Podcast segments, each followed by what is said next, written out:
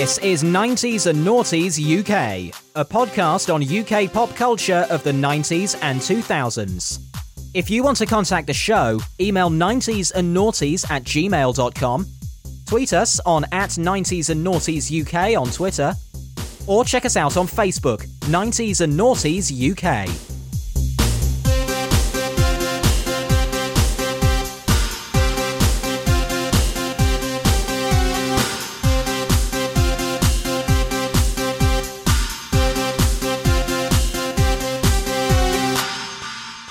Welcome to the 90s and Noughties UK podcast for the 15th of February 2021 with me, Jamie. And me, Haley. That's right. Welcome back, um, Haley, as guest host once again.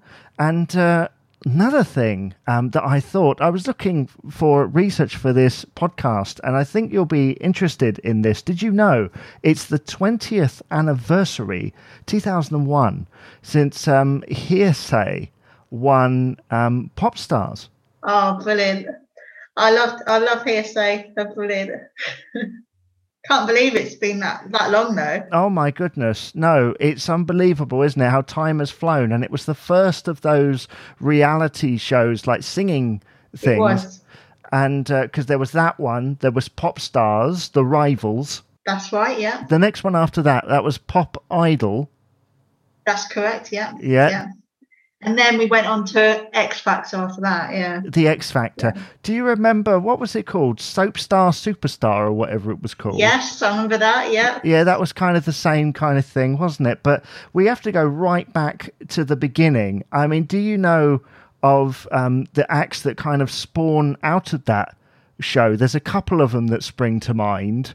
Um, one of them had a number one single with Colorblind. Darius. Darius, and um, another one was a group of people that had auditioned for that show and went off to be probably an even bigger band than Hearsay. Liberty X. Liberty X, I know, but I, I was wondering this. Like you say, Hearsay were great back in the day, and of course their debut Pure and Simple was a massive, massive hit. Um, do you know who sang the original version of Pure and Simple? Yes, Girl Thing. And this is one for all you pop pickers at home.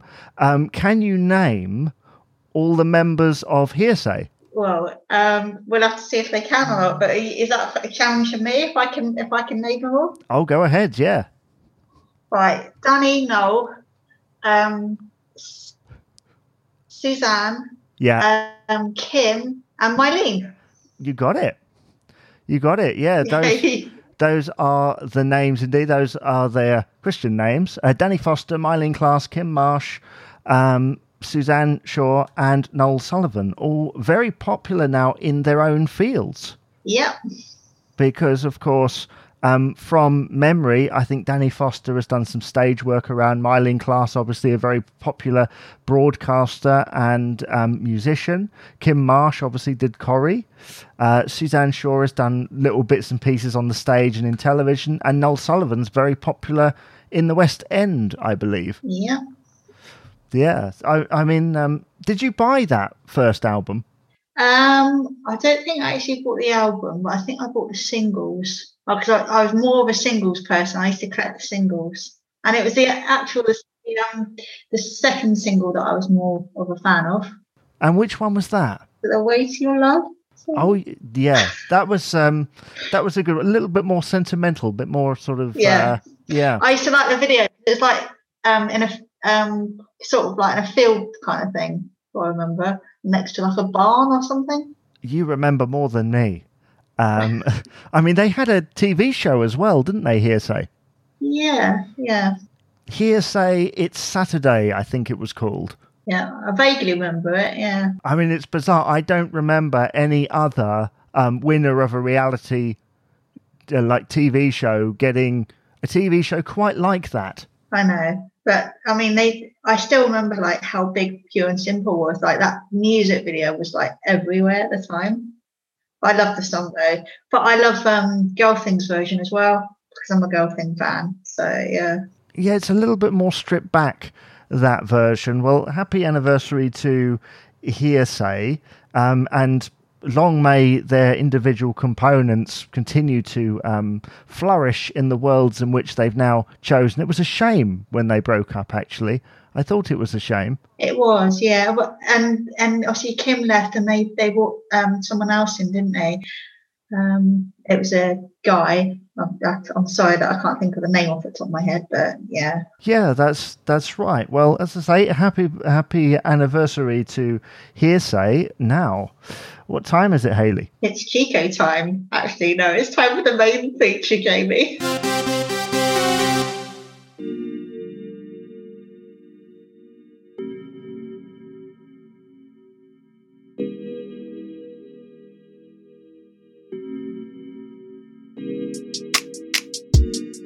So this is headline and or statement, a tentatively titled feature where I read out a statement that I have written to describe a TV show, a TV show episode, a film, or something else related to the 90s or noughties. Now, I'm going to tell you um, what it is I am describing. So, this particular statement relates to a TV show episode.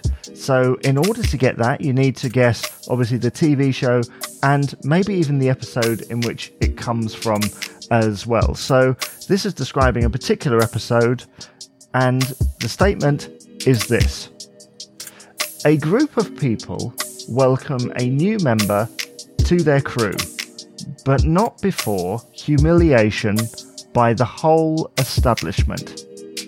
Let me repeat that once more.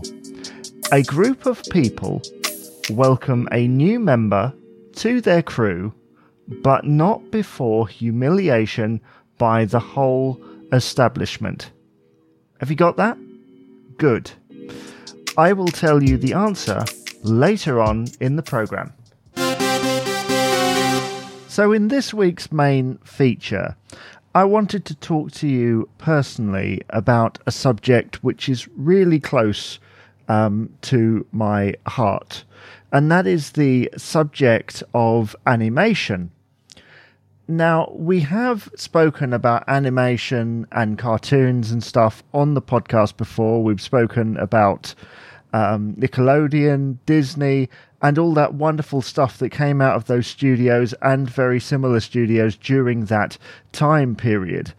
But what we haven't talked about in great detail is um, the stuff that came before the 90s and noughties that we were still watching.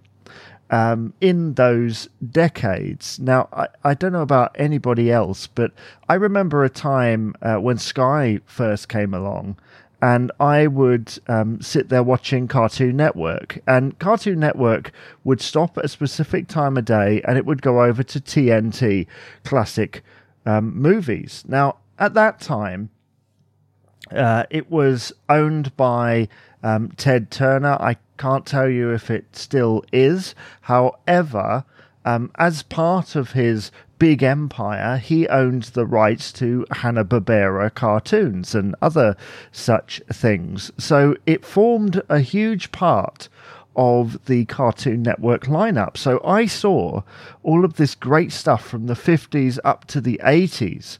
Uh, and beyond in some cases on this stuff, as well as some of the newer productions that were coming out of um, what was left of the studio, the likes of Two Stupid Dogs, Dexter's Laboratory, Powerpuff Girls, etc., etc., etc.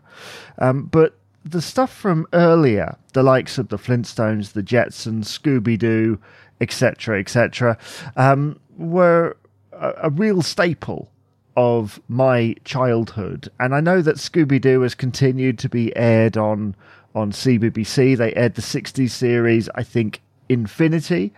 Um, but really seeing those early ones for the first time was a, a, great moment for me. I I love the animation of Hanna Barbera. I love the the wit of the scripts of most of the scripts before it got a little bit uh, kind of Saturday morning and, and maybe a tad lazy in places. I love the revolving backgrounds. Um, I I just love the vintage thing of it, and I think in my mind that's probably where my love. Um, I I also do um, vintagey type things. This is where my love of vintage came from. Is watching these cartoons.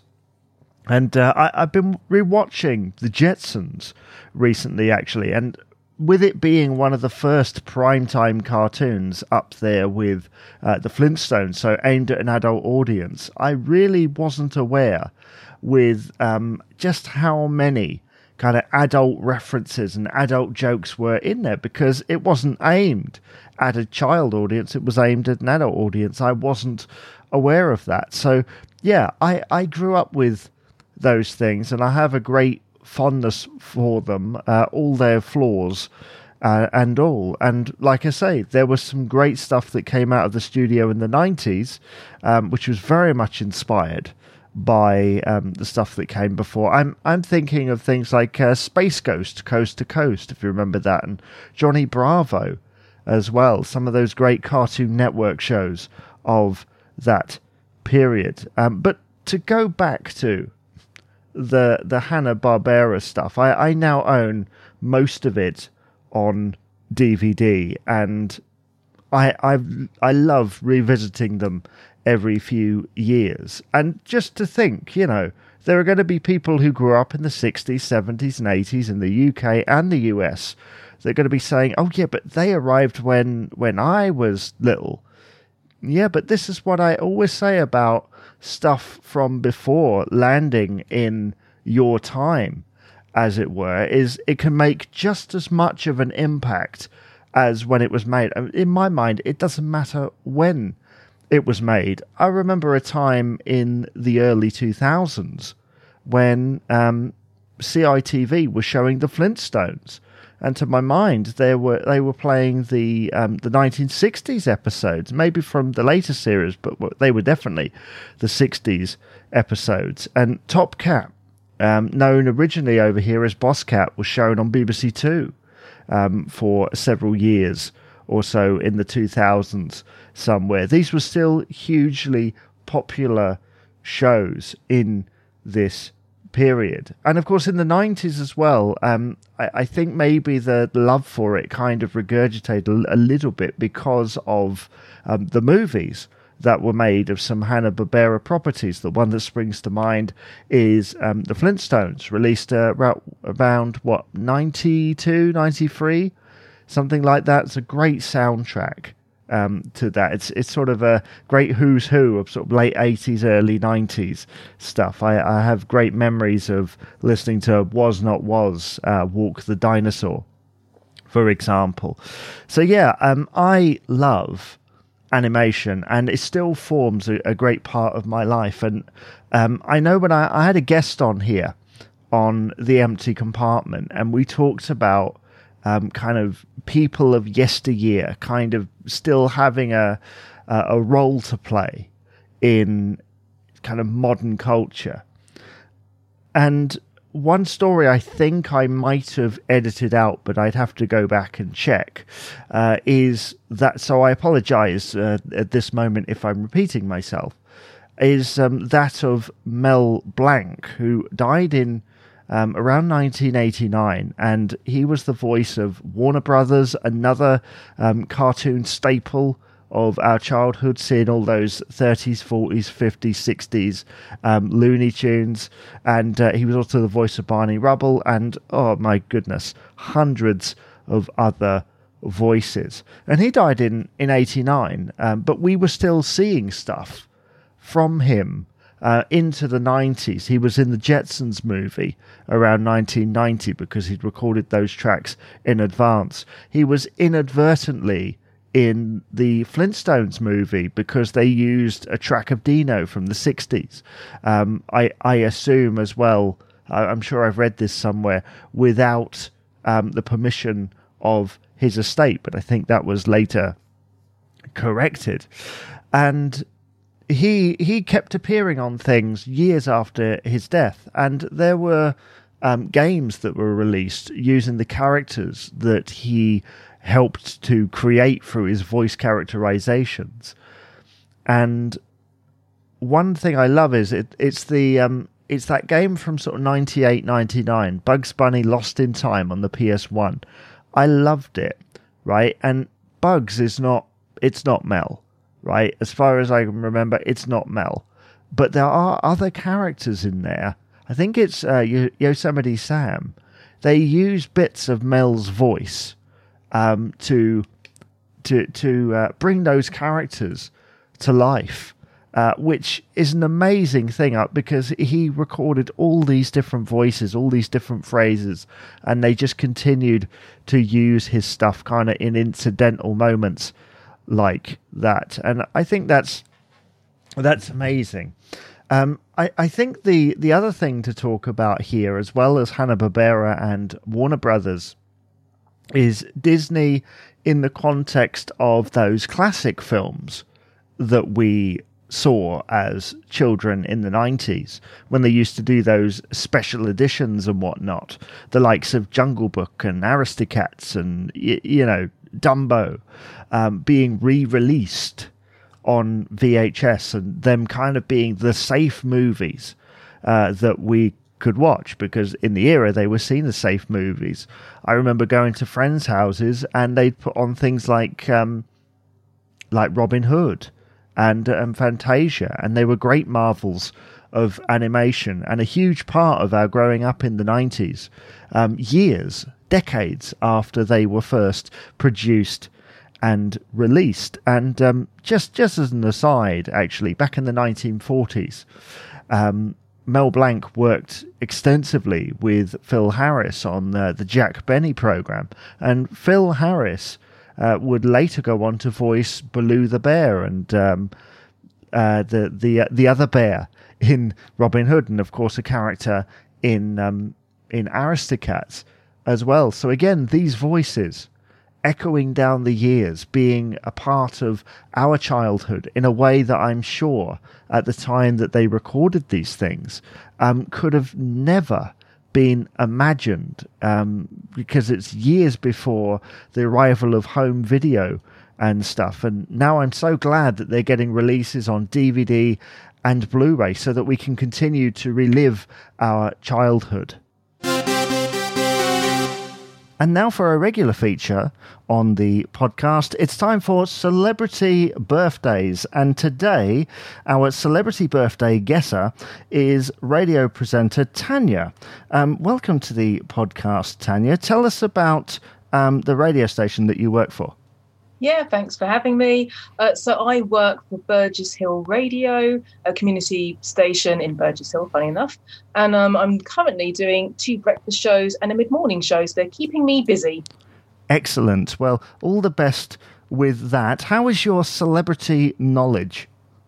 Yeah, this is going to be interesting, isn't it? I mean, I don't want to say in case you you might change the person. Actually, be careful what I say here. Obviously, some areas I might be stronger than others. We shall see. Yes, we shall. Now, I'll, mm. I'll, explain for new listeners, in case you've never heard before, it's basically 20 questions, but I will give little clues along the way. And um, it's, it's yes no questions. I can't answer, you know, where they were born or whatever. Mm. It's just yes or no. So, Tanya, without further ado, um, start your questioning. Okay. Um, is the person a man? No. So therefore, I hope a woman. um, are, is she a singer? Yes, yes, she has done some singing. Yes. Okay, she has done. Is she an actor as well? She has done a little bit of acting as well. Yes. A little bit of acting. Is she um, still successful now, performing now? Um, I wouldn't say so. I think she's sort of dropped off of the landscape slightly. Um, but certainly in the period in which this podcast is focused, 90s and, and 2000s, mm. she was certainly active then. Okay. Is she English, British? Um, she, well, it, it's funny, you say English. She's not English, but she is British. Oh, no, I suddenly realised I said that. Okay. So, ooh, um, was she in a girl band? As far as I know, she wasn't in a girl band. No, she's more famous as a solo artist. Okay. Hmm. So, Was she a pop star, would you say? Well, she didn't start out as a pop star, but I think you could say that eventually um, she went that way. Hmm, okay. So, British singer, little bit of acting, not big now. Hmm. This is tough, isn't it? Hmm. Did she have um, top 10 songs? Oh, I think, yeah, definitely. I think they were ex- extremely popular. Certainly her pop material um, was up there. Maybe her early material, not so much. Hmm. And I'll give you I'll give you a slight clue here because I feel like I've already told you a couple of times. Uh, she was a child star. Child star in the 90s and noughties. hmm Did she start her career in the 90s? Yes. Late 90s? Oh yeah, very very late nineties, and I will give another clue here. Um, she rose to fame on a talent show. Oh, was it the X Factor? It wasn't the X Factor, no, because we're talking about the nineties. Um, Oh, it yeah, was it was it was a show hosted by Jonathan Ross. Oh, God, I don't think I saw that one. Okay, so she's. Oh, Charlotte Church. Yeah, you got it. Yeah. I think when you said child star, I, and I thought I was thinking Irish, Scottish, Welsh. Yay! Yeah. Got there in the end. Got there in the end. See, that wasn't so hard. No, it wasn't too bad. I thought, yeah, at least I heard of her. Well, that's right. And um, the celebrity, um, well, obviously because of the name of the uh, the feature, is celebrity birthdays. She's celebrating her birthday in the week of this broadcast, twenty first of February, nineteen eighty six. She was born, so she'll be turning thirty five this year. Um, so happy birthday to Charlotte Church. Thank you, Tanya, for joining us to play celebrity birthdays. Thanks for having me, Jamie.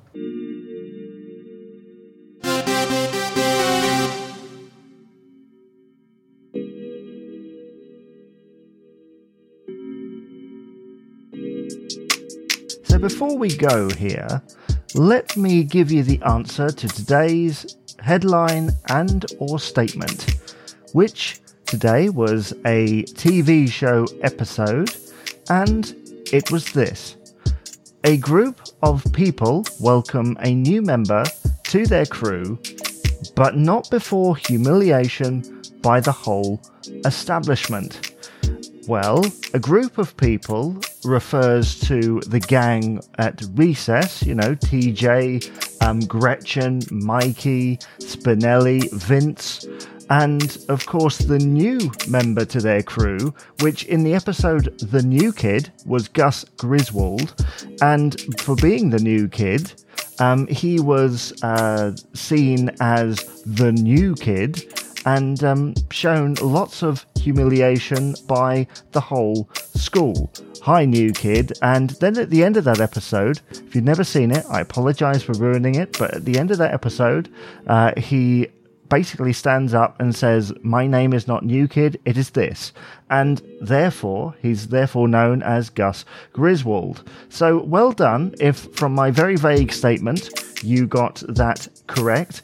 And um, if you didn't, better luck next time that we play headline and or statement.